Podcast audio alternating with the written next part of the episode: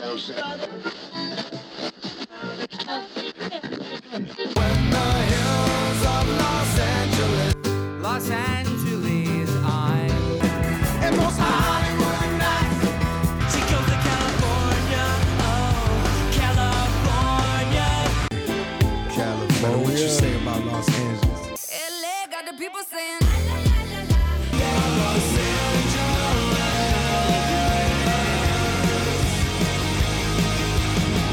listening to Corner of the Galaxy on cornerofthegalaxy.com.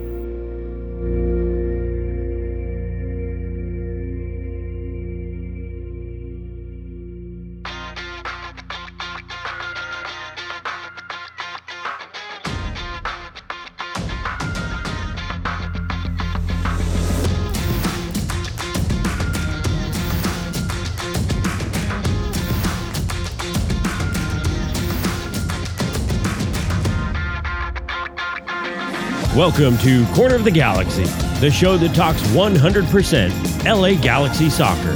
We're glad you could join us. Now it's time to sit back and relax as your hosts navigate through the twisting, turning, but never boring world of the five time MLS Cup champion LA Galaxy. Hello, everybody, and welcome to Corner of the Galaxy on cornerofthegalaxy.com. It is Thursday, October 5th. The LA Galaxy on the brink of elimination. Losing 2 1 up at Seattle. We'll tell you why that wasn't a must win, but it's not pretty. And if you want me to say must win, I'll say it now must win from here on out for the LA Galaxy. We're going to talk all about that. Talk about the game against Seattle, get you ready for the game against Minnesota coming up on Saturday. A big one, biggest one of the season. We want to get through that as well. All the news, all the fun that we're going to find in there as well. I'm sure we'll have a good time, cry, laugh, you know, maybe drink heavily, maybe not. Maybe drink water. All those fun things are just around the corner. To help me do all that, we're glad to have him back. It's Eric, the Portuguese Hammer Vieira. Eric, how's it going, bud? Oh, it's it's going it's going well. The chat is already on fire. Right. Thirteenth place. We're Yes. here to cry about it. Yes. We're here to laugh about it because we're crying, and then cry some more, Right. and then laugh some more, and then cry some more. What a time to be alive! But like you said, we're not dead yet. Not- we're not dead yet. not- I mean- Technically, not out of it. I'm somehow shocked that it was not an elimination game with a loss. Still not out of it. We'll go through all the scenarios, and and that doesn't mean that we're hopeful and we expect those things to happen. But we are here to bring you information. and We'll let you know the scenarios. But yeah, not feel not a great time to be a Galaxy fan right now. It, it, it is feels that how you feel? it feels like final. It felt Yeah. very final. Now it isn't, and I would like to say that there are a bunch of morons out there claiming that was a must win, and it would have been a really nice to win. I would have I definitely it would have put them in a better position. Certainly, the Vanney wasn't wrong afterwards when he said ten points. I thought ten points put us in a better position than nine points.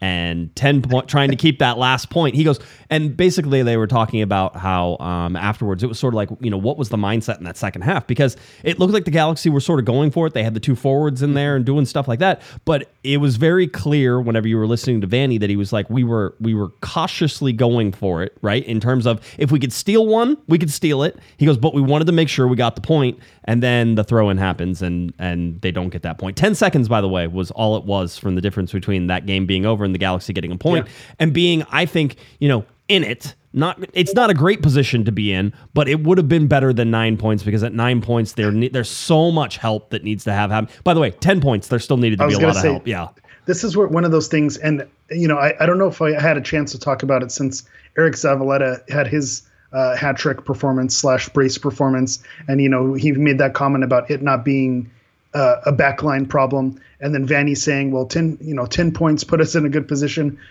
I'm going to go on a little mini rant here, as again, not someone who's played professionally or coached professionally. I'll get that right up front, but that doesn't mean that we have to take what Greg Vanney says and what Eriq Zavaleta says as gospel either. Right. Because he can say, yeah, well, 10 points I felt like would have put us in a good situation. Well, 12 points, you know, puts you in a better situation as well. Like Yeah. getting getting the maximum number of points when you're sitting in 13th place. Like I understand the mentality of not saying a must win because then where do you go from there? The panda loves to to make that reference. Totally but at the same time, you need to say, guys, this is we're running out of runway here. We need to make a push. We need to put in our, you know, whatever attackers we have, whatever warm bodies, and put it all to the wind. If we lose, we lose, but we need to put it all out there because we need as the maximum number of points. So yeah, okay, 10 points puts them in a better position than nine, but 12 points puts them in the better position than 10. You don't have a lot of leeway. Even with 12 points, you still need help. So it's one of those things where it's a little bit of a gripe of mine that because, you know, it's said by the head coach or said by someone from the organization that, well, we have to defer to what they say. And we, we can, they, they can explain and defend their mentality. But at the same time, I don't know that that, that necessarily means that we have to accept it. Same thing with uh, Eriq Zavaleta's comments, it not being a backline problem. I understand what he's saying, but it's not not a backline problem. The backline is not, you know, making things better. They're not exactly, you know, being brick walls back there either. Right. So while I understand where the comment is coming from, and you also consider the source that he's part of the backline, I also don't think that the backline has a lot to be proud of, and I don't know that they're, you know, that they're not not part of the problem. So it's just one of those things where it's a little bit of a pet peeve. I understand this is why we talk to them. This is why they share their thought process, and it's and it's helpful. We we know where their minds are going into it, but I I think where you see a lot of the Vanney out uh, cries and you see the hashtags in the chat and you see it all over is because of that. Where's that mentality? Where's that push? Yeah, We're- but we're but now- you, but you can't we're- say that the LA Galaxy haven't been pushing. You can't say that that, that the That's fair. effort has been That's fair. lacking from anywhere because after all these games and listen, I mean, just go back to the two games that were just happened, right? The Portland game where the Galaxy could have had three points and they they got one point, right? And and a, a game where the LA Galaxy could have had a point and got zero, right? So you're talking a difference of three points. Right now, just three points. If you could get three more points in there right now, again, that 12 points you were sort of talking about puts them in a much better position. They haven't been able to do it. And I, I said it after the the Portland game, and, and I was convinced that it was going to happen in the Seattle game. And somehow this team, this team of rec- by the way, missing more starters in this game than we were expecting that they were going to miss. Mark Delgado didn't start, Eriq Zavaleta didn't start, both didn't play, weren't available to play. All right, so that now puts it in the seven or eight guys missing from the lineup. Whenever you talk about Mavinga and all the other guys, I'll go over the injuries again and put in there. But this team on paper, and I'll bring up the lineup right now. This team on paper with a midfield of Cerrillo, uh, Uri Rosell, um, and and you know, and Douglas Costa as the ten. I mean, Costa had a great performance. We'll talk about his ball that he kept in and all that stuff too. But Costa over the last two games, two goals, two assists. He's done everything he can to sort of try to bring this team and put on his back. But that midfield there of Cerrillo, Rosell, Fagundes, and Boyd should not have been able to keep up with the midfield Seattle had with Rusnak and Joao Paulo and Vargas and all those guys. Really shouldn't have. And somehow in that second half, Eric, in a half where you were like, if the Galaxy don't show up, you're not going to get anything out of this. In that second half, they took the fight to Seattle on the turf in Seattle. I was probably the most shocked I have been this year about a performance, especially after the first half that happened. Yeah, and uh, I'm gonna. This is the the the hammer specialty. I'm not gonna walk back what I said, but when I said about where's that, you know, that effort, that push, you- you're 100% right. The effort from this team is not lacking. The fight, the comeback, uh, you know, it's, it's just a matter of them not having the horses. That that's the piece of it. But I, I've mentioned a few weeks ago, and I've mentioned before, what concerns me about you know Vanney's strategies and the how they're being coached is the playing for the tie and is that eventually going to come back to bite them? There needs to be you know the push not playing the ball to the corner in a tie game or up 1-0 looking for the dagger as opposed to looking to hold on to it. And that's that's what I, i'm referencing. And it's funny because i was mentioning it several weeks ago where hey they're just content with the point or content up a one one goal and hopefully that doesn't come back to bite them. And what happens well 10 points would put us in a good situation. They try to hold on to it. And then of course in the final minutes uh, you know final seconds really uh, they they lose the game you know because the foot was off the gas a little bit. But to that point, I was with you. Uh, It's hard to kind of fully assess this match without going all the way back to Portland uh, last week. That was the letdown because that felt more like a must win because it was at home Yep. and you had Seattle looming midweek on turf away with travel. So it felt like, okay, that was the, the letdown. So Should, now should you have had. should have been a four point week, right? Like Yeah. whenever you look at it, it should have been a four point week in terms of you know Portland and then Seattle, and Seattle was a big ass to even get a point, Yeah. and the fact that the Galaxy had a point and had it And it- taken away from them, um, I, I still.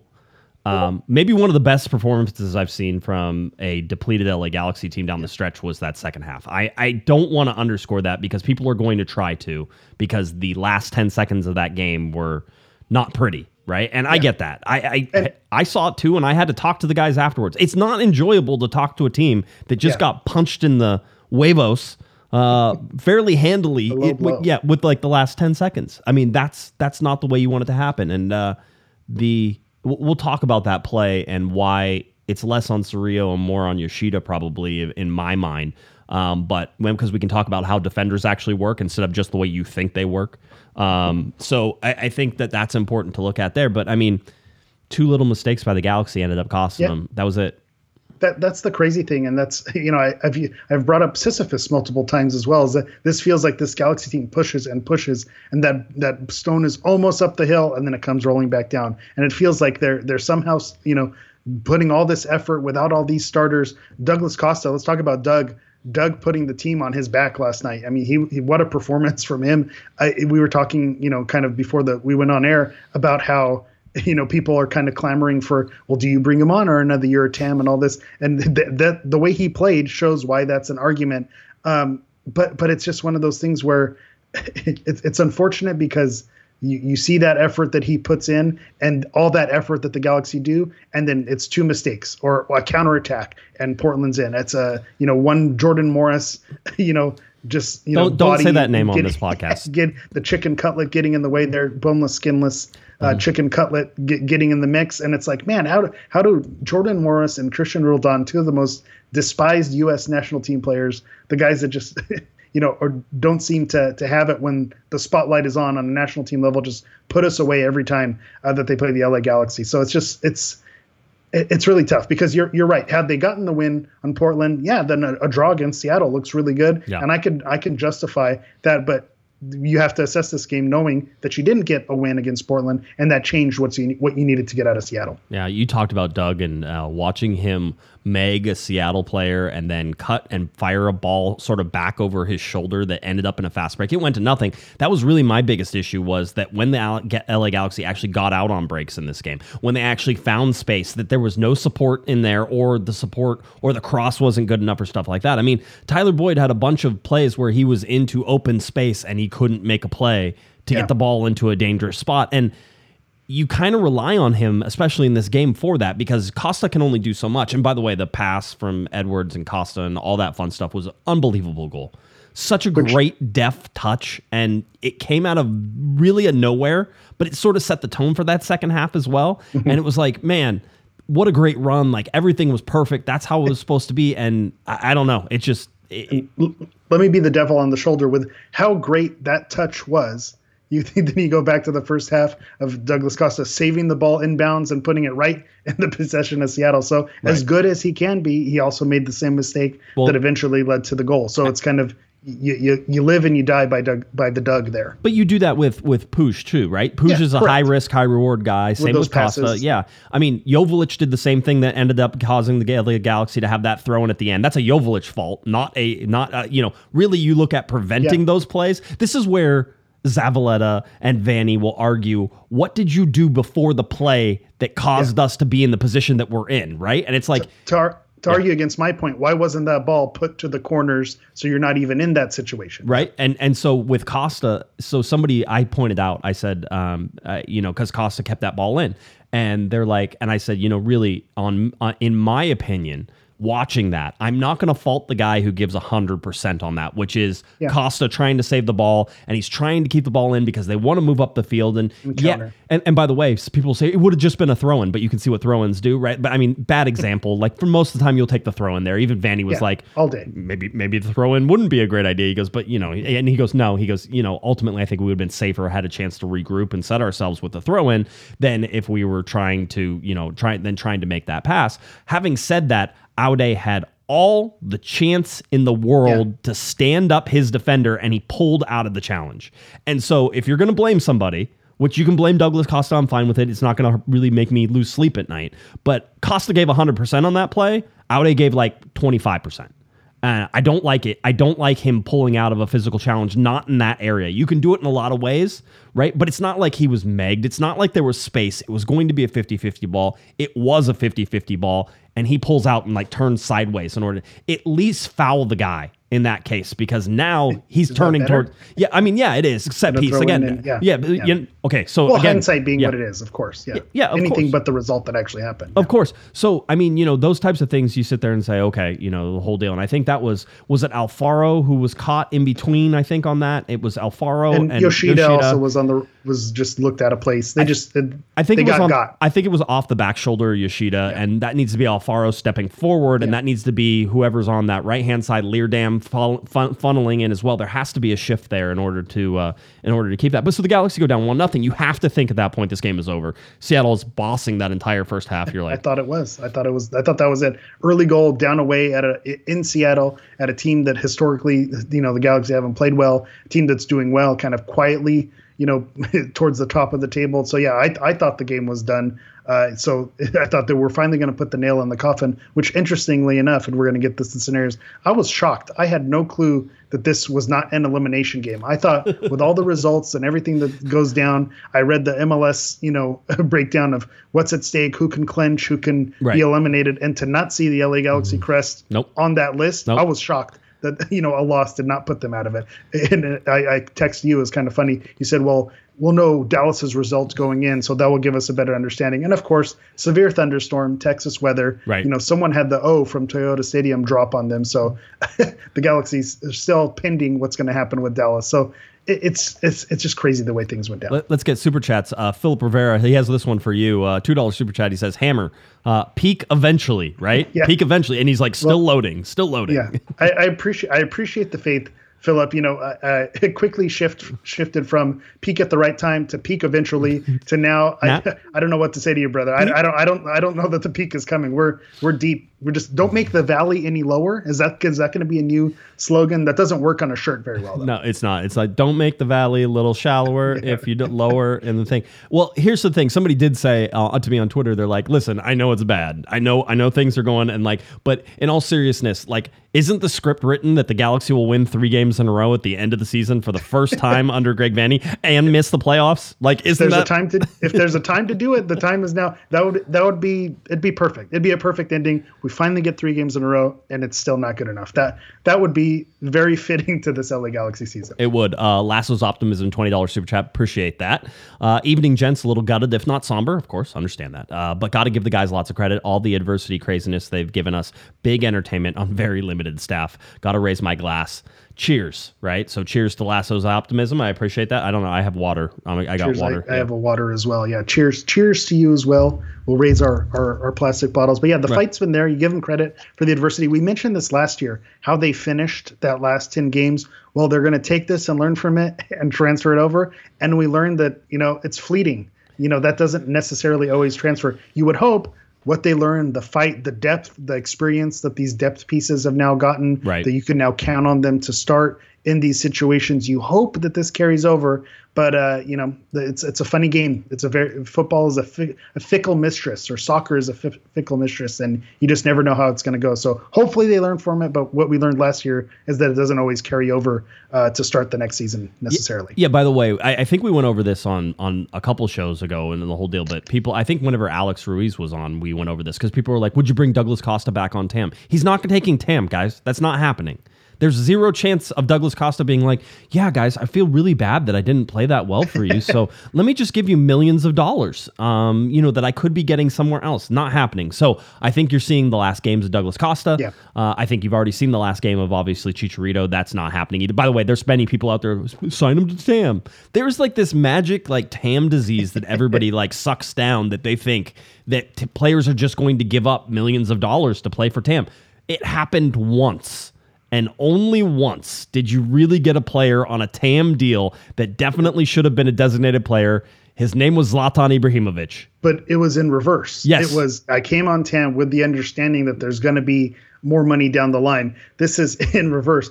I feel like we held on to Chicharito a year too long. Yes. And that's that's my that's my your wh- wh- what do you call it? Your uh your evidence that that why you shouldn't offer Doug Costa TAM is because we've seen this movie before with Chicharito. You bring them back after they look good. Maybe there's still something, you know, some meat left on the bone, and then you find out that they they they can't do it anymore, or season-ending injury happens. I think that it's too risky to bring them back, and it's a wild thing to say because the best player on the field out of all those people is that's the person you don't want back. But to your point, Douglas Costa, Chicharito, those say say what you will. Those are names. Someone's going to come knocking. Someone's going to offer them the money. Could be a homecoming back to Brazil for Costa. Could be a homecoming back to Mexico for Chicharito. Um, so so there, there's going to be places for them to land. I don't Right. expect them to do take a charity case. Right. But frankly, as well, the you know Douglas Costa didn't earn you know the his, to be paid over the breadth of his stay. Nope. So even if it, you know we're not a TAM deal and he wasn't going to do this favor, he as good as he's playing now. You say, well, as good as he's playing now, he's worth a DP, maybe not you know record breaking, you know seven million, eight money, eight million, but like a, a two million, three million dollar DP. Maybe he's playing at that level. But you have to think over the course of his time here, he he hasn't deserved that, Nope. and I don't know that the Galaxy trust him to put in another year, another two years. And I think it's it's fair. Thank you for your service. I appreciate you turning it on late, but I, I think it's time.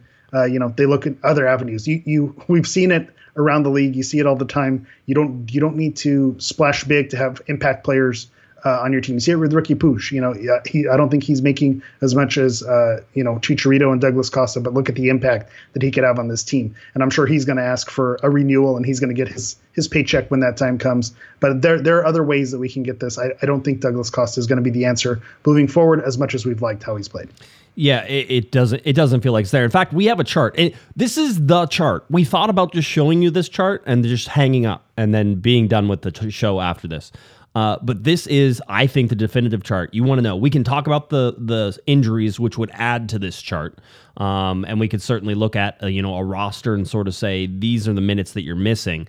But bottom line, in 2023, and I know it says 2022, uh, but it- but but in 2023, uh, the LA Galaxy right now are have only gotten 49.4 percent of the total available minutes out of their uh, designated players. So they've been available for less than half the available minutes. Chicharito up there, That's good Douglas math. Costa up there. Ricky Puig up there. Ricky Puig at almost 90%. You're not going to fault uh, Ricky Puig, but Chicharito less than 25% of the total games, obviously injured. Uh, Douglas Costa less than less than 35% of the total minutes available to him. Um, and, and while while it's nice to have him, that's your answer right there. Eric. Yeah. yeah. That's that's and that's what I'm saying is as well as he's playing and the, con- the contributions that he's making, the corner kicks, the service, the passes, it's right there. 34% of the season. Or do you want a designated player? You know, pay whatever it is the spot. Do you want a TAM player only playing 34% of the season? I think the answer is no. That that's not worth it to me. You know, 34% of the season. You know, I know we love thro- throwing this guy just directly under the bus.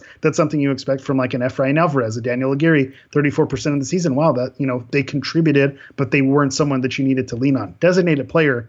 34%, 24%, that that doesn't cut it. And for some reason, the Galaxy have just been absolutely plagued uh, by this particular stat since you've been keeping track. Maybe you shouldn't keep track. Is that the problem? Yeah, well, I mean, there's lots of problems, but yes, uh, that's that's probably correct. So eh, since I've been keeping track in 2018, and let me remind you about 2018. So 2018 is the lowest finished uh, total available minutes, right? 2018 had Zlatan Ibrahimovic as a non-designated player. There's your TAM player right So there. there's your TAM players. So 2018, the LA Galaxy got less than half their minutes, didn't make the playoffs, right? Should have made the playoffs, didn't make the playoffs. Uh, and uh, they had Zlatan Ibrahimovic as a TAM player at 50.7% of the total available minutes. And listen, 2023 could totally end up being a little bit higher than that or right. It's it'll be it's going to be real close. There aren't that many minutes Three left. games left, Yeah. and you, it's not looking good for Puig, and Right. Chicharito's definitely not there. So He's- he's just playing playing the well. averages, 33%. Like it, it doesn't, I don't think the math maths to, to get them back. Um, so so that's where you're sort of sitting there. So that's what it is. So this would be the least available designated players in since I've been keeping track again. Uh, I haven't gone all the way back and done all those things, um, but I've sort of been keeping track of this recently because in 2018 it was an issue with Giovanni Dos Santos, I believe with Jonathan Dos Santos and the injuries that those guys were going through and all that fun stuff that was sort of happening. Oh, that was Romain Alessandrini. Alessandrini, yeah. Alessandrini got hurt that season, so that was that was the reason we were sort of started keeping track. That's why this chart was born. Was hey, it seems like the designated players aren't playing a lot of games. This is the reason your LA Galaxy are nine points away from a you know or six points away from a, a playoff spot in which they have to get nine points and hope that people just lose in front of them. Um, this is also one of those correlation or causation things because you look to last year, you say, hey, last year, top four finish, 62%. Right. It makes sense. That's exactly why you make the playoffs because you get your DPs playing. But then you also look at 2021, 62%, yeah. and they missed the playoffs there. But we know how that went. We don't want to relive that situation. Right. They really should have been in the playoffs. That's that another year. one. That was a 2018 should have been in the playoffs. 2021 should have been in the playoffs. We're in the playoffs in 2022, uh, 2023. I also want to stop. And if you have any friends who say this, you have my permission. Just slap them across the face. Uh, they're like, I don't want to make the playoffs because God, I'll just be embarrassed if we if we get there and lose. No, Are you not embarrassed now? right. I was gonna say, let's fin- finishing in 13th is so much better, right? Instead of finishing in 9th. Um, so it, no, not the correct answer either. The correct answer is you know is to get into the playoffs and see what happens. That's the way that even if you lose the first game three nothing and you're out, you at least were, had a chance to play for it. You always want to yeah. have the chance. All right, having the chance means that you can win win a trophy. Not having the chance means you will never win a trophy if you don't have the chance. All right, But so De- devil's advocate yes, is making the playoffs and flaming out of the first round and not making the playoffs. That's we're splitting hairs in terms of success. I mean, I think finishing in ninth place and losing 3-0 in a wild card match and, and then not and missing the playoffs. I don't know that one makes you super proud or, No. or more proud or less No. proud. I think they're both they're both bad scenarios. Yeah. It's just but but given yeah, given the choice, of course, you choose the pathway where you at least have an opportunity to play for it and try. Give yourself a chance at least. Yeah. Let, let's let's do this again because I feel like we have to do this every every uh, every show. We have to talk about Greg cleanse. Vanney and the and the and and the hot seat. Is Greg Vanney on a hot seat? Yes. How hot is that seat? Not very hot. Um, it's warm, right? But it is certainly not hot enough that you're going to see him depart this offseason. I see no signs of that. Whatever. Could totally be a surprise. They could come, Dan Beckerman could come out of nowhere. I mean, if you think about the decision making, making sort of uh, pyramid that is now in place, it's Dan Beckerman. There's not a more insulated guy probably in the whole structure of things that than Dan Beckerman. He, he you know, uh, he really doesn't like Kevin Baxter. He probably doesn't even know who I am. He sees me all the time. He has no idea who I am. Um, but the idea there is that he is he doesn't talk to a lot of people, right? So it's like one of those things where I can tell you what I think about. I hear from like Greg Vanney. I can tell you what I hear from Tom Braun. I can tell you what I hear from these different levels, and people talk about those guys because they're around, they're accessible, they're in. Bottom line is Dan Beckerman's not accessible to most of the people in the LA Galaxy front F. Uh, organization. So it would be unlikely that you would hear something like, "Well, I heard Dan Beckerman said that he's going to fire Greg Van." Like it's just not going to happen. Dan Beckerman's going to decide it, and then it would happen. So could it be a wild card and sort of do that? Absolutely. It's not happening, in my opinion, just from everything I've talked and and, and I know about Greg Vanney, the position that he's been put in, the hierarchy and the way that they've set up the two sides of things with business and operations, uh, or or you know the, uh, the on the side of uh, of the field on the field stuff with Greg Vanney being in charge of that, right? And again, it's almost like talking about Chris Klein in some ways, which is Vanney has done a lot of things that haven't popped up on your radar because you guys aren't around the team all the time, like in the locker rooms, and that type of thing. The players love him. I'm telling you right now, the players love him. The play and but and somebody said uh, in our Discord today, I think they're like, well, Josh has been telling us that the players like love him and the, and you see it, they're fighting for him and they're doing all this. stuff. The players love him. I, I know that's hard to believe. I know that's I, I know people think, oh well, you know, they, I'm sure the players want him gone. No, the players don't. Uh, the players were also sad whenever Chris Klein got fired. So just understand the sort of situations Well, that you're in. yes. That's what it comes down to. The players love Bruce Arena as well, but their circumstances, Right. uh, that, you know, caused him to leave. And so it's just it, it's it's such a tough thing. I'm, I'm more, I think, I'm on the critical side of Vanney and believing that he's on the hot seat. Uh, Well, and I'll, I'll come out up front and say I don't think he will be fired this offseason for missing the playoffs. And you you have to consider the amount of injuries. You showed the chart with the DPS, just the fact of how they're playing and how they're in games Right. um, you know, I, I, I, with the roster that they have, you know, kind of making chicken salad out, out of chicken something else. I, I think you give Vanney a little bit of credit there, but I also think the seat should be warm.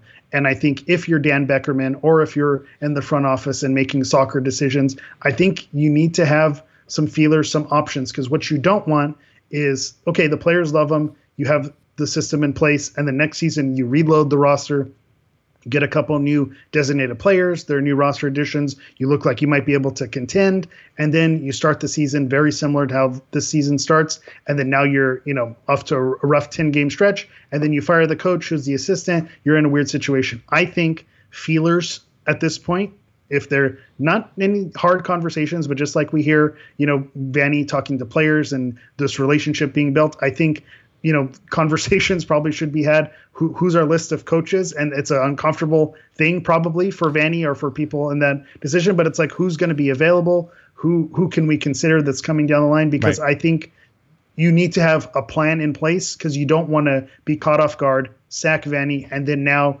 what what do you do? You know, you're you're starting from scratch. You get someone with a new vision. It gets trickier. But I think the results at some point have to matter. Yeah, they And the results they, they haven't been there. We haven't won three games in a row. Right. You, you know, we're going to talk about the, the game previews. The results just haven't been there. And at some point, as much as they like them, as hard as they've they've been playing, Right. if the results aren't there, the, the results aren't there. At some point, he needs to be held accountable for that. You look at his overall record; it's not an over, it's not an overall winning record, and it's probably not going to be an overall winning record for him over his tenure with the Galaxy. So, you know, at what point does that have to give? You can't, you know, keep having a coach who's has a losing record. No. that just does it doesn't make any sense. No, I, no, that's why. I mean, realistically, you can say they're going to put out feelers, but who's going to put out feelers? Remember the structure of the tough- organization. that's the uncomfortable. Like, who's going to Greg Greg Vanney's going to look for his own replacement. Is that going to happen? I mean, this is the downside to this structure. This is what we we said. This is why your you don't coaches, do yeah, this. yeah. You need to have somebody at the upper levels that's not Dan Beckerman, right? Because really, he's a separate Yeah, organization. who- and who are his connections? Dan Beckerman isn't in the soccer world talking to other coaches. Yeah, you're you're right. That, so that yeah, that is the uncomfortable part about it. And then you go over to the business side, right? So if you were going to do this, let's say you're going to put out feelers for the Tom LA Braun Galaxy. isn't connected to yeah the coaching network. Yeah, Love Tom, business guy. Remember? And that's why he's there. He's not on the coaching side. So how do you get who do you you bring in a consultant? Do you bring in a new president? Is uh, honestly is Will Kuntz out there looking for a new job, new, new coach? I think does Dan Beckerman go to secret, double super secret mission. Right. I feel like he'd be the guy who you want. That's that's Looking, because yeah. you're probably looking at him to possibly be more than what he is, which could move him into a different spot. That would be that would be sort of if I was Dan Beckerman and you're sort of looking at the guys that I'm trying to how do I pull that off? But be let's be very clear that the way the Galaxy are set up is not conducive to even finding a new coach because they'd have to fire Vanney and then that fires a lot of the structure of there. All the coaches usually go, That's- you know, that type of thing. So that's now the bummer. Now you, don't clear everything out. that. Yeah, That's Yeah, why that- they're that- going to. That's one. The reason is I think the Galaxy won't do that is because the system is in place for it not to happen.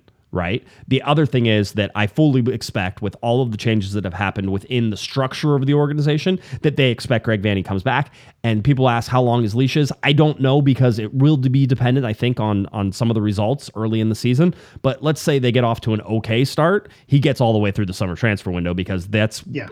I wouldn't be surprised if the LA Galaxy don't spend. They're going to have two open DPs, uh, is what we expect, and possibly you could move Riqui Puig around depending on what you want to do. I expect they're going to have to pay Riqui more money, but that's that's a, neither here nor there.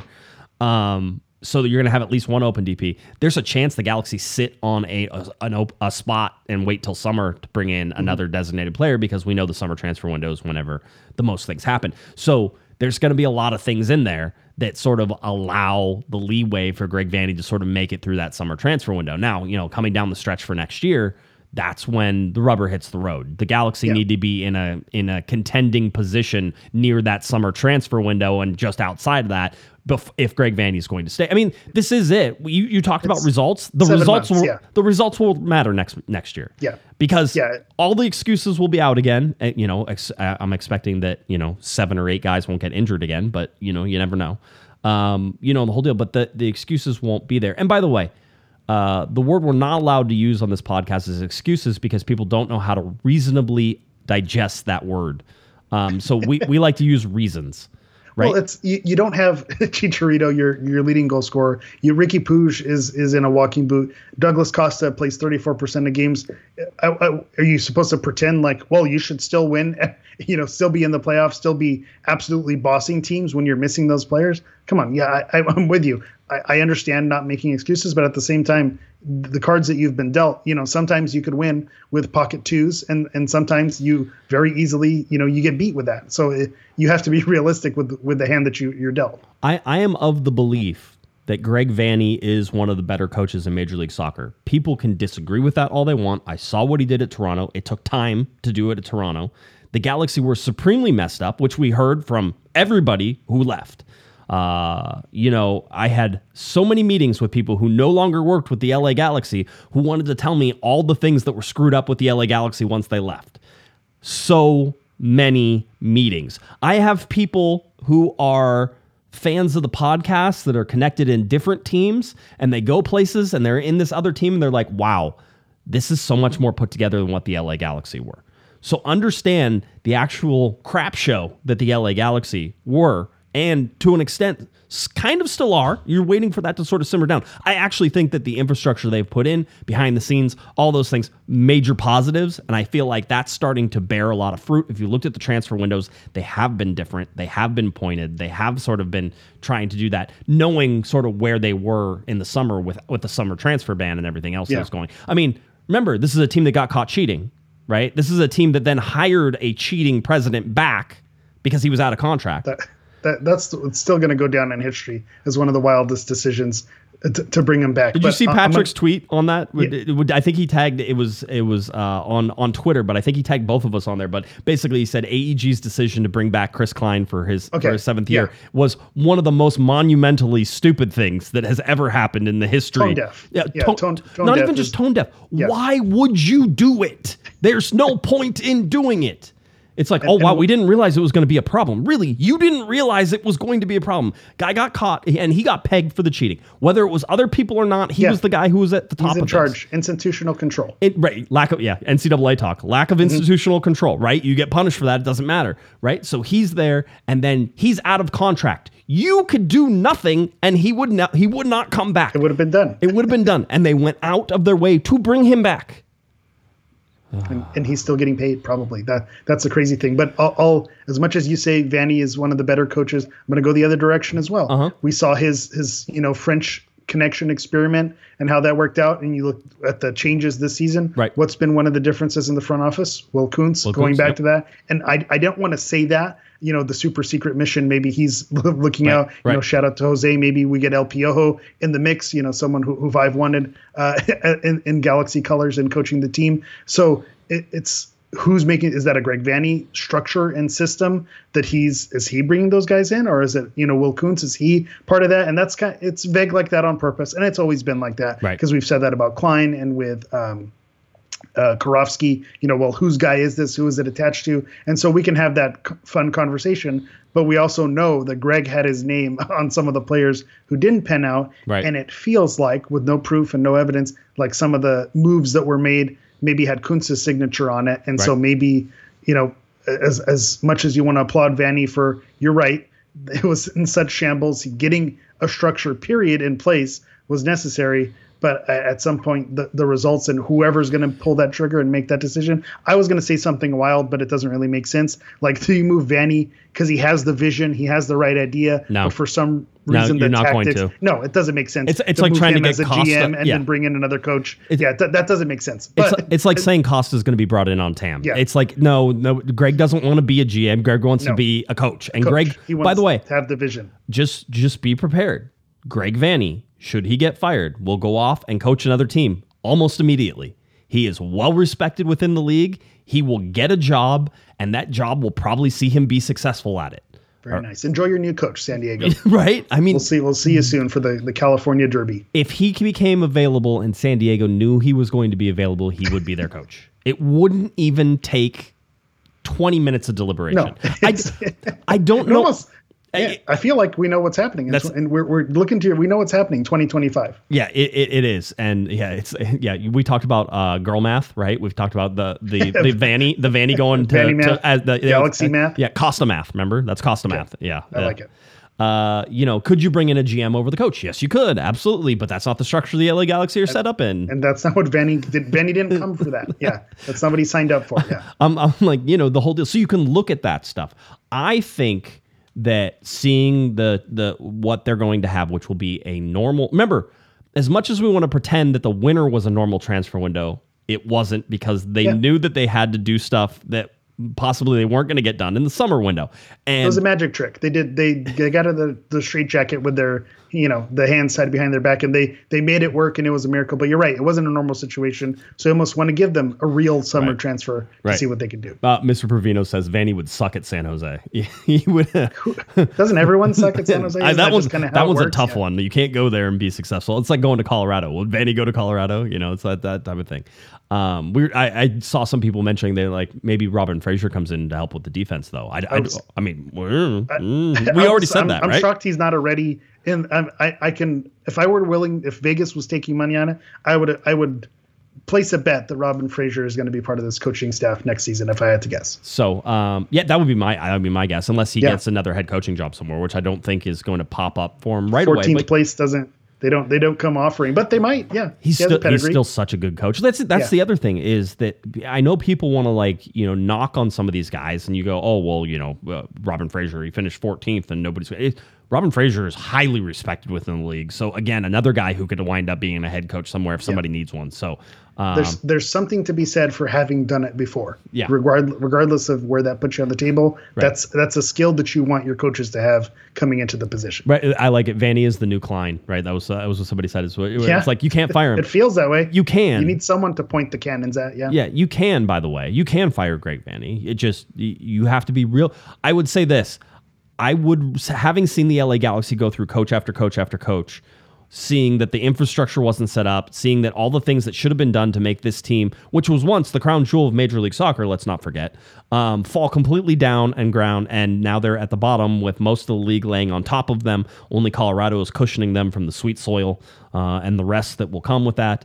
Uh, by the way, uh, I looked at it, and uh, Colorado can still pass, can still tie the LA Galaxy on points right now. So, Yeah. so d- the Galaxy could finish 14th probably because if there would be a wins change there, and maybe Colorado, you know, maybe Colorado. I didn't look at the tiebreaker. I was going to tiebreakers. say Colorado's protecting them from the plague or whatever Right.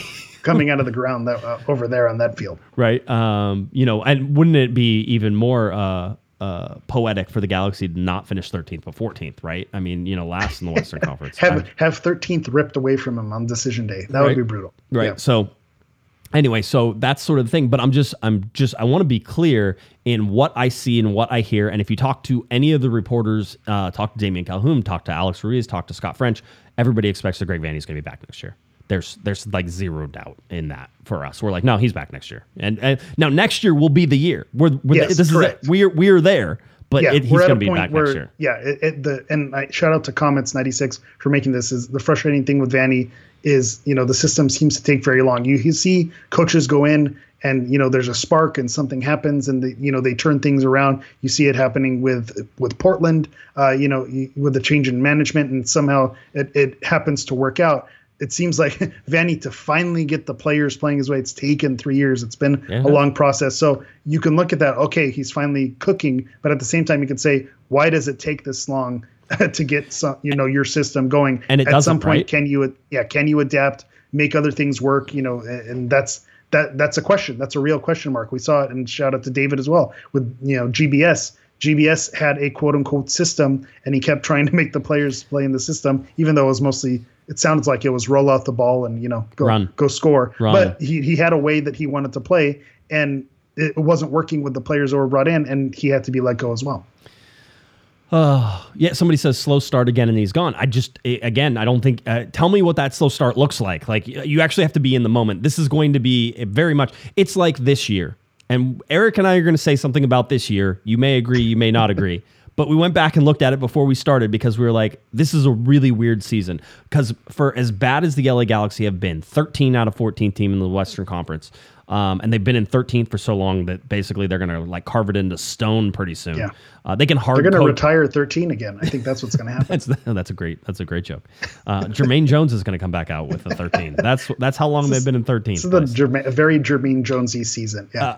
uh, uh, ha- having said all that, there are only a handful of games where you can sit there and say the LA Galaxy were just blown off the map, right? Just blown Yeah. off the map. And most of those games did not come across as top contenders in either of the conferences, right? So we can go back and look at that. I mean, the 3 1 opening thing, the funny thing is the Galaxy scored first in that game. It was the only game they scored first and didn't win the whole season.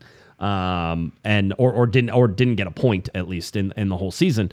Uh, that being said, you can go down here. The three nothing loss in Houston away in Houston, three nothing loss. That was that was one of those games that was over very quickly, right? They looked out of it. They they didn't look like they were in that game. Yes, correct. The uh, funny enough, the two nothing loss to Orlando is kind of one of those as well because Riqui Puig didn't play that game, right? Yeah. That was one of those where That Riqui was- didn't play. Was that a yellow card accumulation? I think I think it was, and Yeah. so and it was away at Orlando, two nothing loss. That was one of those that sort of felt it. DC United three nothing, right? That three nothing was sort of like, oh man, that was a that was never a game the Galaxy were in. That was never going to be a game that they were going to win. Funny enough, they should have been in that game. They just were never there for that game.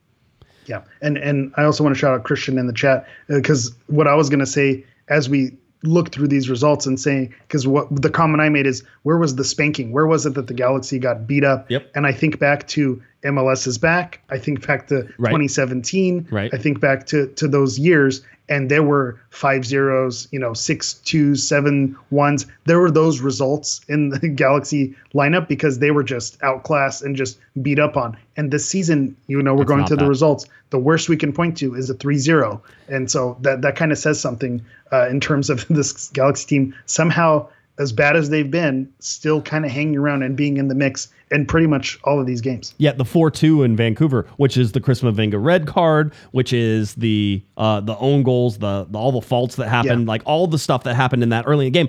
And having said that, that four two game was three two in the second half because the Galaxy came back in that game. They were not That- out of place in that one. Um, Yeah, that that's the one I pointed to and said, well, that's the worst performance. That that's when I feel like I lost hope in this team. But then you're right. When you look back at it critically, it's like, wait, no, they they still showed fight in that game. The second half, they looked like a completely different team, a man down Yep. after you know a Chris Mavinga concussion, just mental, you know, lapse and breakdown. Uh, it's crazy. Yeah, you, as bad as that performance was, there was good in it. somebody asked where Dominic Kinnear is right now. Oh, he's winning uh, supporter shields with Cincinnati. That's where he's at. So just letting you know, Dom Kinnear. that whole staff is very like It's Galaxy. Pat adjacent. Noonan. Yeah, it's, it's I- funny. Yeah, Kenny Pat- Arena. Yeah, Kenny Arena, uh, Dominic Kinnear uh, is all there. Uh, the 4 2 loss to LAFC at LAFC earlier, right, was a game in which the Galaxy were in for most of that game as well, right? So you can't say that, that one was a blowout. So really, you go through this whole thing and say, where were the blowouts? Where were the Galaxy not competitive? And when you realize Chicharito, Brugman, Caceres, Calegari, Neal for this game, Delgado, Zav- Zavaleta, and Mavinga and Puig were all missing from the lineup. You're basically missing seven or eight starters out of a club for this last game and tell me that they didn't come out there. And again, biggest shock of my life. Greg Vanney's system is working to some extent because the guys play within it and they were competitive against a Seattle team that was absolutely trying to bury them in the first half, didn't get the job done, and the Galaxy came back in that second half. Let me talk about the throw in real quick. All right. Because I talked earlier about Joveljic. I just want to throw this out there for a throw in, throw it out there. Um, Joveljic kept the ball in, tried to backheel the ball, and that kept the ball in play. The ball was eventually tackled out, which is why there was a throw in. Then there was the possibility of a handball, so VAR slowed everything down. The VAR check was complete. There was no handball because you could see it on the replay. There wasn't a handball. It's pretty simple uh, to look at. And then the throw in comes in. Now, there is a rule in throw ins. All right. I was going to say, as someone who coaches U8, U9s, I know where you're going, and this is the bane of my existence on Saturdays when I see this happen. Because with the, the ref to the refs, sometimes you get a ref who's all over it, sometimes you get a ref Right. who's loose with it. But yeah, go on. Yeah, so um, so there, there's a rule with throw-ins. Basically, one is that both feet have to be on the ground. That's one of the rules, right? And that both hands have to come over the head at the same time. Right now, the biggest indication that hands do not come over the head at the same time is spin on a soccer ball. Heath Pearce mentioned this in the broadcast with Mark Rogondino. They talked about it. He goes, I'm surprised. Heath Pearce said it, and you were probably already crying, but I heard it, right? Which was, he said, Wow, I'm surprised nobody's complaining about that throw in because the ball comes off like a curveball. It probably moves four feet because it has so much spin on it, It was right? a corner kick, It essentially. yeah, it was. It had it had that much spin on it, and I don't. It's one of those things that doesn't get called in major. You'll never it- see it. You'll never you see it called. never see that get called. Yeah. But the bottom line is that the reason some of these guys are able to throw the ball so far is because they're taking advantage of that rule. Because if you get one hand and be more behind the ball, yep, whenever you you can whip get it the trip. around, yep, and you can you get the carry. Now the I, I said I wanted to explain what defenders do or how you defend in this situation, right? Because uh, I talked to some people about it. Plus, I played this position. I, I do understand how how defenders work in this place. The mistake that was made on the throw in was Yoshida not being able to front his man because you can't let them get ahead on the ball. Because once the ball is headed, everybody has to freeze. You don't get to mark your man. You have to freeze and wait to sort of see where the ball is going. So everybody who blames Cerrillo for not following his man, he has no idea where that ball is coming, and you don't want to put yourself in a position where you're going to knock it into your own goal. So the idea there is that once it's flicked, you stop, look, and then go explode to the ball. Right. The only problem is the attackers don't have to worry about that, and they never do. And where did that Yeah. ball fall directly to? By the way, Roldan scored that scores that goal. Obvi- great goal. Like you know, it's fine. It's Give very credit. timely. That- That's a poacher's goal. Yeah, Yeah, it's, yeah, it's- very very timely. And then makes team of the freaking week. The dude was snoring the whole game. yeah. I that's don't. fair. I don't know because you scored a. it- Okay, so you scored a goal. How do you Yeah, make but- team of the week off of that? because it was a game-winning goal in the 97th minute. He? That's how they did he have the things. assist on the first one too? I can't remember. Uh, no, I don't think no, so. I don't think so either. Right? Yeah, yeah, it okay. wasn't. He wasn't on that side of the field. checking. I don't believe. Just checking. Yep. Um, but that's sort of that's where I said. So yes, Cerrillo is at fault up to a certain point, but the real problem is that you can't let them get ahead on it. Yoshida has to front his guy. He has to jump in front of him. He has to make sure that he doesn't have the space to do that. Somebody else has to go to that ball. There's man marking, and then once the ball is in the air, you have to go to the ball too. You can't just Yeah. if you just marked a guy, you'd never get a ball. That's not how that works. And so Cerrillo has to try to be ready to move to that ball once he sees that a header is going to have to have to come off. And It, it's it's just yeah, unlucky. it, it, it's tough and it's situational, but also you have to have the game awareness as well. Look at the clock. You know, you know, or you know, you know that you're in injury time. It's a throw in. Feels like it's going to be the last play of the game. You have to know the pressure's on in that moment. So it, it is. I understand what you're saying, but at the same time, you know, letting a guy loose at that stage of the game by himself, unmarked. It's. I, I see what you're saying, but at some point, you you want to go for the ball, but it's with it being so risky and it being the situation, even if he- leaving guys open is tough. Even if Cerrillo runs with Roldan, that's still a goal. There's zero t- chance because you're not then he gets the touch that he takes would have put him off of the defender. you're you're, yeah, you're, react, you're reactionary as a defender. Okay, you get to anticipate. I'm not saying you don't get to anticipate, right? But one, you can't anticipate where that ball is going to fall, right? Once it hits the head, you can't. It's too short of a distance for you Yeah, to be. well, that that's the kicker right there. Right. It's it didn't land directly on Roldan. It was the header that, that landed there. And you're right. Once it hits that, then it becomes any anybody's game at that point. Yeah, I mean, so so, but that whole thing. But even if he follows him as a defender, you are reactionary to what is basically happening. You're still going to be a half step. The timing's off, It's yeah. not going to work. So Roldan Yeah. still scores even if Cerrillo, and then you're still going to blame Cerrillo. I like Cerrillo. I thought he had a fairly good game because he's had sort of been hit or miss in some of these. I thought he had a very good, I had a fairly good game. I didn't have really any many notes on that, and I'm not going to sit there and and and burn the guy for that play when you one shouldn't be giving up the throw in in that particular situation, and two, you have to be able to jump in front that guy uh, whenever it Well, comes through. I think that's the other piece of it also because you, you're right. You know, if he's just stays on the man, that's one piece of it. But there's something about you know, and I know this goes with the ethics of the game and gamesmanship as well. Getting a body on someone, just being being a nuisance, being in the way. There are some defenders in MLS who are really good about that. I, I don't feel like that is a strength of our back line. Is they're not a in your face annoyance. You saw it with Nouhou in the in the first half. You know, he's just a guy who you know gets under attacker's skin. Right. And I, I don't think we have that guy on our back line. Yeah, uh, it's uh, it's one of those. So uh, yeah, it was one of the things. Yeah, uh, Roldan. I know, I know. A- Andre's over here saying that I don't know what I'm talking about. No, I do know what I'm talking about on this, especially because we talked about it. I actually talked to some players. I did the whole thing. So yes, that's a, that's just a tough situation. The bottom line is don't let that ball get headed. You It's the header. The the header is what makes the you, difference. you can't because you don't know. There is zero chance that he headed it directly to Christian Roldan. He put it in a position and Roldan ran into it. Right, that's it was it. to buy a ticket. So if Yeah, Roldan, ticket to the if Roldan is there, if if Cerrillo is there next to his guy, he probably can't stop that ball either. He might knock it in himself. That's how close it was to everything that it was. It's a very difficult position to be in. You hope that somebody slides over. You hope that somebody can make a play. You hope that the ball doesn't get headed. That's the idea, right? And so again, which is where that that comment of getting a body, causing chaos, you know, Doing something, being push, nuisance, doing something. Yes. Yeah, do do something. Yeah. Um, so anyway, it, it's it's one of those things that you look at. And by the way, you want to talk about that? We talk about defensive lapses and things that happen. That's a midfielder that has a defensive lap, right? That's a defender that had a defensive lap, right? That's a forward that had a defensive lap, all in the same play. Those are the things that led to a goal. Um, and that's how that's how these things work. That's how these things always work, right? So that's why Vanney will tell you there's 11 defenders. That's why as Zavaleta will tell you there's 11 guys out there in the whole deal, and you could start to put blame on every single one. Yeah. And, and that's the funny thing too, because we mentioned Vanney is the new Klein, where you know, you need someone to to point at and to say, well, this is the reason why we lost.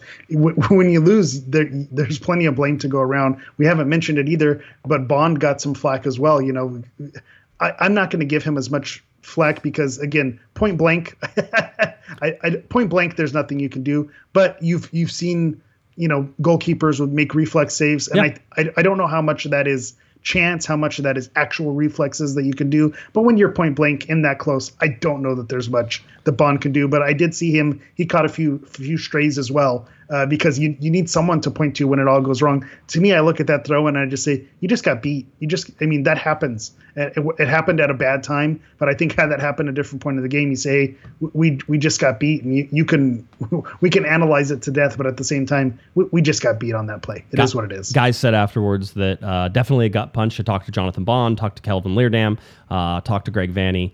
Uh, they were all uh, disappointed, as you can imagine. Remember the LA Galaxy already in Minnesota. They traveled today, uh, so they're in Minnesota. Yeah, they didn't come home. Yeah, they didn't come home. So they will travel. Uh, they will train tomorrow in Minnesota. They have the game on Saturday. That's sort of where everything si- sits and finishes up uh, for that, right? So you're like, okay, cool. This is the reset now no doubt that they were bummed and that they were down and everything there. I have zero uh, zero doubt in my mind that they won't come out in Minnesota and actually absolutely just throw it all caution to the wind. They, That's they it. have to. right? This is a must win. It is. It's easy. Yeah. To, it's easy to get up for this. This is easy to get up for. These guys will be up for it.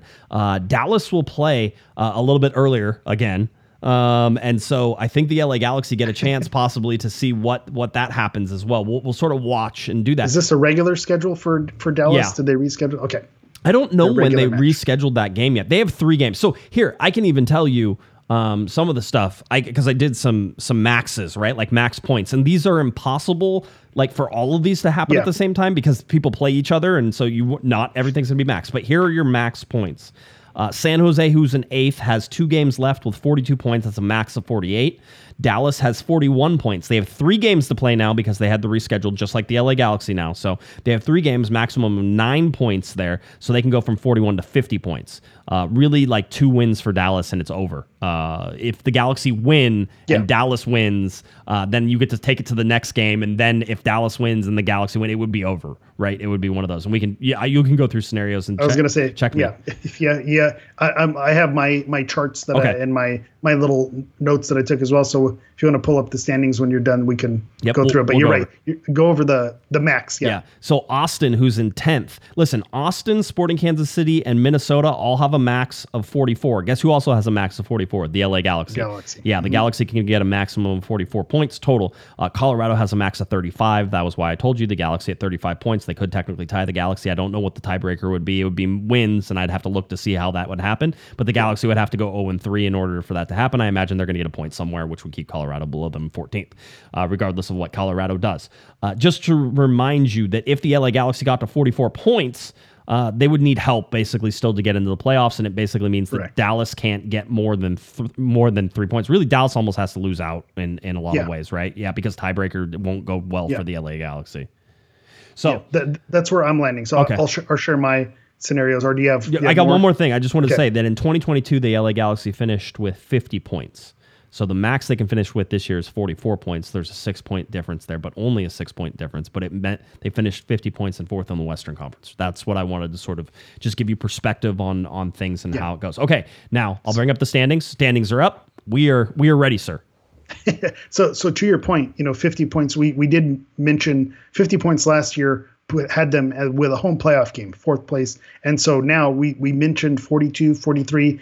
Kind of being the magic number. Now we're saying 44 is still not going to be good enough. So best case scenario for the LA Galaxy right now, if they get three wins, it'll put them at 44 points. And why this is bad news, and we're, we're they're technically not dead yet, but basically they're dead. Is with 44 points, they're still going to need help because if they the tiebreaker first tiebreaker is wins, the Galaxy with three wins puts them at 11. Uh, 11 wins, but then you look at Kansas City, Austin, Dallas, San Jose, Portland, the teams that haven't clinched, they all have 10 wins. So all of those teams just need one win.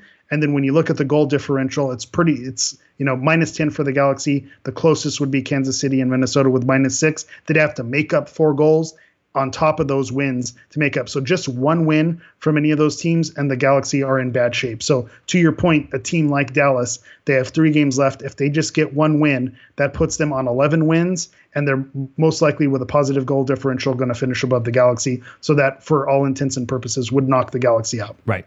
Minnesota, if you don't beat them, then you have Minnesota, you know, at 40, possibly 44 points. So the only team that they could probably knock out would be Minnesota by leapfrogging them, by beating them. And then if they beat Minnesota, then the maximum points for Minnesota would be 41. And then there's no way that Minnesota could catch them if the Galaxy win out. Right. Uh, then you look at Portland. They're sitting on, they're the closest. They're at 43 points. Just one win from them puts them at 46, and they're out of reach for the Galaxy. So they just have to go 50%, and the, they've cleared the Galaxy. Same thing with San Jose. If they just get one win out of their final two games, that puts them on 45. Even if the Galaxy win out, they finish above uh, the Galaxy. You look at Austin. That's where it gets a little bit trickier uh, with Austin. Their two games that they have left, if they win both games, they're at 44. That's probably unlikely the way Austin's been playing. Right. But then you look at, you know, if they do win those two games, that puts them on 12 wins, which would be better than the Galaxy. So Austin winning would put the Galaxy out. So any way you look at this, the Galaxy have to win three games in a row to even have a chance, and then teams just need to win one of two, get some you know basic results, uh, you know, and, and that knocks the Galaxy out. So I think this this weekend we could find out if the Galaxy don't win in Minnesota, we they could finally be eliminated. And part of me is like, I understand the the piece of you know put me out of my misery, uh, but at the same time, with all that everything that I just described, that's not much. It doesn't take much for the other teams to knock out the LA Galaxy. Minimal amount of points. We're hoping for basically the whole league to tie every single game, and that's going to be the best case scenario for the Galaxy. And that that's a lot to ask for for you know what is it one two three four five six seven teams Right. to seven teams to all falter. right. That's a lot. Yeah, draws, a lot of draws. Lo- Losses, losses whenever they're playing people way up high that are, Yeah. have already clinched spots. You know, zero points is great, but you don't want to give other people points whenever they're still in a race too. So draws are sort of your your friend on uh, on that one. So that's where the LA Galaxy sit, and then of course, uh, you know, we can sort of look at the uh, at the schedule here, um, and the schedule shows you three games left: Minnesota on Saturday, uh, and then uh, a week later it'll be the makeup game against RSL. That's the game in hand. Uh, that's during the international break, and then on 10-21, the LA Galaxy in Dallas for fan appreciation night. Uh, it would be maybe maybe the Galaxy win fan appreciation night when they're already eliminated from the playoffs, right? But spoiler for Dallas, maybe that's the one thing they could do. Maybe- But again, there's is there is there do you celebrate that? Is there pride in you know knocking a team out? It's not like Dallas is our number one rival. I, I don't know what pleasure you'd get out of that. decision day or, or or or sort of you know the fan appreciation day game usually at least recently has had come with a lot of stress so so maybe maybe you just maybe because there's no stress maybe that's a better way to watch Yeah, that game i don't you're know relaxed, you're yeah. right maybe i don't know we'll we'll see how that goes You get to watch it as a neutral, essentially. Yeah. listen I, we were going to talk about the awards that the the postseason awards that are sort of going out but the fact that the la galaxy are nominated in most of these is laughable um, and and we can always do it another time. Uh, but like you know the MVP nominations, Riqui Puig is on there. Sure, he's going to win team MVP. That's fair. You know that's fine. He's not going to win league MVP. I don't know why you're even putting him out there. Uh, Jonathan Bond is goalkeeper of the year. Nope, not happening. That's that's wild. A wild decision. I understand wanting to nominate your guys, but Right. looking at a negative goal differential, uh, you know, that's almost. I don't know. I don't want to say it. So it feels like like embarrassing. Like why would we? It- you why should- would we put that name forward when you, look should. at how bad some bad moments? Guaranteed he's not worried about winning uh, goalkeeper Yeah. of the year either. Uh, Lucas Calegari uh, for newcomer of the year, uh, also with Tyler Boyd, newcomer of the year. They're not going to win either of those. Calegari, if he was healthy, you might talk about him in Yeah. that vein. Uh, MLS Young Player nominees, uh, you had uh, Jalen Neal in there for for LA, and if he was healthy, we could talk about that. Yeah. And uh-huh. he's one that gets overlooked in these injuries pieces, you know, with the start of the season that he had, you know, him not being part of this back line and being able to hold things down. You're you're seeing part of the reason why there's a lot of these goal fests is because Jalen Neal is is not in this not in these games. Yeah, he's he was he was one of the reasons for sure. The Galaxy have definitely given up more goals as they accelerated into all these injuries. I mean, we can reasonably say Tony Alfaro is a fourth string pick who's starting because Mavinga's injured, because Zavaleta Zavaleta's injured, because Neal is injured, right? Because Caceres is injured. I mean, we could you, you could go down and sort of see where all these sit. Uh, Greg Vanney is coach of the year, not happening. Uh, MLS referee of the year. You know we're lo- we, you, you know we're vo- voting. Who who are we rooting for again? So for I, I, I looked it up. We were talking about this before the show. Okay. We went hard for MLS referee of the year and assistant referee of the year. Okay. Last year's assistant referee of the year was Corey Rockwell. That's right. Who's actually he's a heavy heavy presence on Twitter and he he tweets like not his highlights but like he tweets whenever he's in the background of shots and in in, in the mix. I think he he was the assistant referee at MLS Cup final last year and he was they showed a video of him locked in. So shout out to Corey Rockwell. We talked to him big Right. uh, last year for taking it home. Uh, we're going to have to familiarize uh, ourselves with the games of uh, these assistant referees and referees this year, and then we'll we'll give our picks. That'll be one a special Right. episode because it looks like the after all the scenarios that you described and I described, I think we'll have time uh, during the playoffs to talk about these awards. I just want to say it's a dang shame that our boy Corey Rockwell's not on this list again. I don't know how he's. Not I don't on know how he's not on this list Yeah, either. you- that's disrespectful at this point. It is disrespectful. It's the politics, It- it- I'm sure it is. Uh, just showing you the schedule again. Uh, Minnesota, all that fun stuff is there. Let's get you ready for the game coming up on Saturday. Minnesota hosting the LA Galaxy. This is a 5:30 p.m. kickoff. Or 5:30 p.m. TV start time. 5:39 p.m. TV uh, kickoff time. Wow. Let me screw that up more. 5:30 p.m. TV, 5:39 p.m. kickoff time. All right, on Apple TV. Nine minute lead in. Yeah, as your your normal nine minute Yeah. lead in with uh, with MLS season pass, and that's where you can find that game. The LA Galaxy have a tremendously good record against Minnesota. Not only that, but they beat Minnesota at in Minnesota a lot. Right, this is not something that hasn't happened. Galaxy have seven wins versus Minnesota's two wins with four total draws. The LA Galaxy four three winners earlier. In fact, not that long ago uh, against Minnesota. Uh, if you'll remember that one, lost three to two of them last year, and then a one one draw in Minnesota the last time they were in Minnesota on May 18th of 2022. But the Galaxy have won in Minnesota. It's rarely a game that they lose. Interesting stuff about Minnesota coming out of Adrian Heath. They got their butts handed to them by LAFC 5 1. One, it stoked the LAFC fires. Everybody thinks they're good again. And two is uh, that Minnesota is reeling from that. And when Adrian Heath was asked about what he has to say to the fan, because it's their fan appreciation day, it's their last home game, their fan appreciation day, what he had to say about that, what was his response to the fans after the 5 1 loss, knowing that they would come home, he said, We're going to put out a, a an 11 that is going to compete,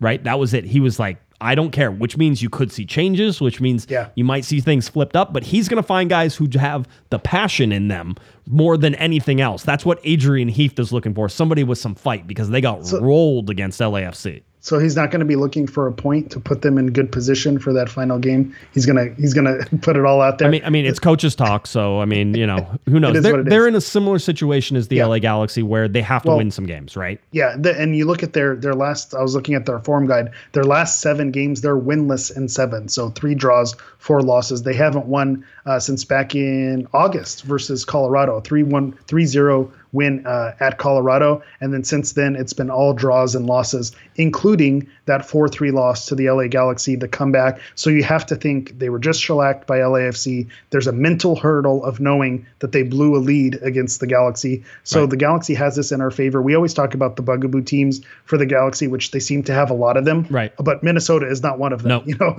going into Minnesota, there's kind of a history there with the playoff win there, and it, for for whatever reason, this you know it doesn't matter who the players are playing behind the badge, but for some reason the Galaxy seem to get results against Minnesota. So if you're looking to finally start the three in a row streak. It Right. feels like you're catching Minnesota at the right time, who are beaten down. Maybe he rotates some of the squad. You look at you know players that they've brought in this season: Pukki, Reyno- Reynoso, who's been who's been good, St. Clair, who's been solid in the back. If he decides to mix things up and take those players off the field, that could benefit the Galaxy as well. You can say he's putting in guys with more fight, but I don't think you're going to find guys with more talent on that Minnesota roster. So it, you know, you look at opportunities to get three points.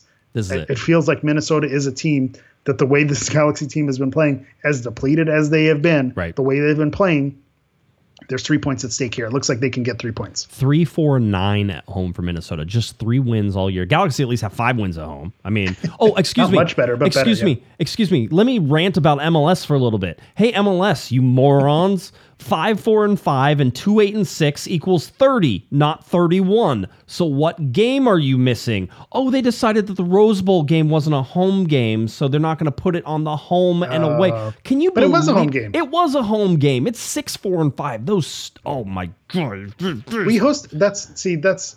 I don't like that because we hosted. Do they count the Stanford game for for San Jose? Of course they did. It, that's There's- that's so weird. it's weird and it's not right and it screwed up my stats. Wasn't a stats, the neutral ground game. No, Yeah. it wasn't. I- I mean, you know, basically. By the way, uh, they whenever they pulled the stats out of here, they basically said, "Oh, well, this hasn't happened since this." Uh, going back to the MLS is Back tournament, how do you say that with a straight face, claiming that that was anything but just a way to get soccer games played? Right? I mean, It's it's a footnote. It's it's what these game notes are made for. you for to can't say things like that. You can't say stuff that like is matters. Though it's like, well, that hasn't happened since this game in this. But it's like ML- MLS is Back tournament was a joke of a tournament that got played during a time when we were all starving for soccer, so it didn't matter. And it was like, okay, Galaxy got just trounced in that as well. That was really fun. Good times. Yeah. that's why that's why I was mentioning that was a year where you remember the beatdowns. Yeah. And this year we haven't had No, those. Yeah. no, you haven't. Um, by the way, that was the the stat that I was going to pull up is the last time a team scored first and then lost by uh, by four goals or more was the LA Galaxy whenever they scored first in the MLS is Back tournament and ended up lo- losing six to two to uh, to LAFC. Right? What a stat. Thank what you. a Yeah, stat! I, I thought I had erased that from my Yeah. mind, but yeah, thank you. Uh, just looking at the last time the LA Galaxy won in Minnesota, it was a little while ago, but 2021 is not that far off whenever you talk about Seattle and the winless streak up in Seattle Mm-hmm. that's now going on for, what is it, like 10, 11 years, something like that. It's It's been a long, long time. 2016, I believe, going. was the last one, uh, was the last time that they won Correct. in Seattle. Um, so there's that. Uh, Here's the deal. Uh, there's a couple things to sort of point out. One, yellow card warnings for DJ Taylor and Michael Boxall on the back line. So the right side of that back line, both on yellow card warnings. They're going to be very careful because they don't want those guys to go out for the next game. Uh, they have to win stuff. So attack those guys. If you're the LA Galaxy, you have to attack. Yes. Counter counterpoint. Yes. That Minnesota doesn't only has two games left as well. They need to win. So I I don't know that you'll see them super reserved as well. I think I- you I need get to it. put it all out in this game. Yeah. I get it, but you're also like they're going to want to play for the. It's in the back of their mind. Yeah, it's going to be there, right? It's something like So- the mental hurdle of losing four three. That it's in there. especially if you can get that early. Like if you get them to have the early yellow card, so they have to think about how they have to miss the last game, and maybe that's going to hurt their team. You really want to get in their heads with that. That's something. Uh, the LA Galaxy also have a yellow card warning, and that's Edwin Cerrillo. I imagine those carry over from Dallas. It follows the players, so that makes sense. I don't think he's gotten you know a bazillion yellow cards, but Cerrillo and technically Chicharito still on yellow card watch. Um, whenever, you- whenever That's that's one of my favorite stats. Yes. Chicharito on yellow card watch for the rest of eternity. here. Yes, yes. He will leave MLS still on yellow card watch. No, they, they wipe after the season. So, um, yeah. So that's where that's where we sit. Do we have uh, do we have uh, stats or guesses? What are what does Vegas say? Well, I have referee facts. I I throw this in here sometimes, and I never know if people are actually paying attention or listening. But last week I mentioned, uh, you know, Joe Dickerson and how he calls the most fouls, or second most fouls in MLS, and then we saw how that played out against Portland and some of the the way he called the game. So I just want to point point out that the referee for this match is Timothy Ford. He hasn't refed a lot of matches. Uh, he's only refed 11 uh, matches as a center referee, and he's actually the 29th out of 31 and fouls per game. So he's actually the complete opposite. So look for someone who's going to let them play. It's going to be a physical game. So, you know, keep your eye on that from a referee perspective. Now, to Vegas. Yes. Um, you know, we, we've ditched 538. We're going with D ratings, hoping you know things would turn in our favor. Uh, but it, it doesn't work out. Vegas doesn't believe in us either. Okay. Minnesota with a 49.9% chance Oh, of it. winning, almost as much as our DPs has played. I love uh, LA Galaxy with a 25% chance to win. That's even, and then a 25.1% chance for a draw. If you're looking uh, in Vegas, you're looking at the Galaxy. Where's my money line here? Uh, Galaxy at plus 255. Okay. Minnesota at minus 110. So if you feel like Minnesota is struggling, you want to make some money. There's money to be had by betting on uh, on the LA Galaxy. Again, not a financial advisor, but if you want to put some credits uh, on on the LA Galaxy, you have that opportunity there. Over under, they're setting at three goals for minus 130. Um, you know, so to, Mm-hmm. I might to go go over. That would be tough for it to be under. The three goals, like a You're- two-one game is the the two been one is a push. You know. Yeah. Yeah, Uh, I I think this will be less crazy game than some of the games that we have seen from the the Seattle game was a much less crazy game, really until the last ten seconds that like that you saw there. And uh, the first time I think in six or seven games where the Galaxy either didn't score more than three goals or Yeah. allowed more than three goals. allowed. Yeah, That was the big one that, that was in there is they conceded uh, multi- Yeah. multiple goals in six matches, longest streak uh, since 2018 and 2020. See, I wonder what happened those years. Those weren't nex- necessarily great years for the Galaxy as well. So guaranteed to be wrong. Or do you want me to go? Do you want to No, go? I want to give injury updates Injury, real quick. go So injuries. Uh, so Delgado was in concussion protocol. Uh, that's why he did not play. Uh, they expect that he will clear those and be available for the game on Saturday. Zavaleta had back spasm problems uh, and it was aggravated by the travel, and so he was not mobile basically whenever he got to Minnesota. So that's why he didn't play. They do. oh, ex- so he he traveled. So He it did. was one of those. I, I wasn't sure with we you had mentioned in the press conference about you know the new baby. Maybe I thought maybe Right. he didn't want to travel or there was No. issues there, but no, he he went. Yeah, apparently that's what that's what that's what I, I I believe Greg told said that it was you know sort of uh, it, when him coming off the plane he had back spasms and, and a whole bunch of stuff so that was a problem there. Uh, Mavinga with the groin injury, possibility of being back, I wouldn't count on that, and I don't know how much that affects anything. Everybody really wants to know about Riqui Puig, and the bottom line is the last we were told is that Greg was very optimistic about Saturday, but that was earlier this week. We don't know, and they didn't have a media availability that I know of, or are going to have a media availability before this game on Saturday. So um, we imagine that if he's available, if he's even eighty percent, that Riqui Puig will play because they were saving him for this game. It's not on turf. The, Well, yeah, the other This thing is it. You need the wins, Right. If if, he's available, if, if he can walk, I think you you put him out there because then you you know you have a, whole possible off season to get that rest. But I think if you want to go for it, you want to go for the kill. This is the game to do it. the last three are really the games to do it. You you have to put it all on the line. If he's available, you, you have to risk it. So we'll find out a lot too. Because if he doesn't play, I think you you wrap. He's done for the season. You have to call it. Well, and the Galaxy might be done for the season as well, right? As much as Douglas Costa has lifted this team as to, to almost any level that you could ask him to for, quite honestly. Um, you know, again, two goals, two assists in the last two games. He's come back. He's shown up. He played. Did he play all ninety? I think he played all ninety against uh, Seattle. That feels right, yeah. It, it, I, I, it may not have been. I can actually check that real quick. Um, let's see. No, I think he did sub off. Uh, Costa came. Costa scored. Nope. Nope. no, did he didn't. No, because the guy. uh, Another thing that I was told that Greg Vanney sucks for is because he only used three subs. Um, and why didn't Johnny Perez play? And I will tell you right now, the Galaxy don't believe that Johnny Perez plays defense. So unless you're in a position where you can just go forward and just try to score goals and just throw caution to the wind, which the Galaxy were not said they weren't in that position, uh, then you don't Maybe bring they should have been. No, it, you would have had the you would have had the same problem, which is that, that Yeah, Seattle would have had the ball. You would have given something Yes. up at the end. Yes. I, I know. I'm just. I'm being. Uh, That's- you know. I'm being a jerk. that that's why but that's why we sort of said so those are your your now the only other sort of outlier thing is that i would like to remind you that the last time the la galaxy played in minnesota and over the years when they have played in minnesota one it's been a very physical game and two the field has sucked really really bad big giant chunks chunks coming up people getting injured on that field it has been atrocious so keep an eye on that and understand that and be prepared for that whenever they go and play. I haven't watched a lot of games with Minnesota this year. This is because of the timing of all the games being on at the same time. This is the least amount of MLS soccer I probably watched uh, in years. Uh, there was a survey that went out that kind of mentioned that. I think they finally realized that may have been an error. It seemed like a good idea at the time, but you're right. the- You are able to see less of it. But it seemed like it's been that way since the stadium was built. Yes. I know when they first opened the stadium, you know, there's a famous photo of Zlatan holding up a chunk of the turf. And you thought, well, that was, you know, it's a new stadium, they're building it. But it, you're right, it has been a consistent problem, you know, coming out of Minnesota, that being a thing. So good stuff. All right. Uh, predictions guaranteed be wrong. You get to go first.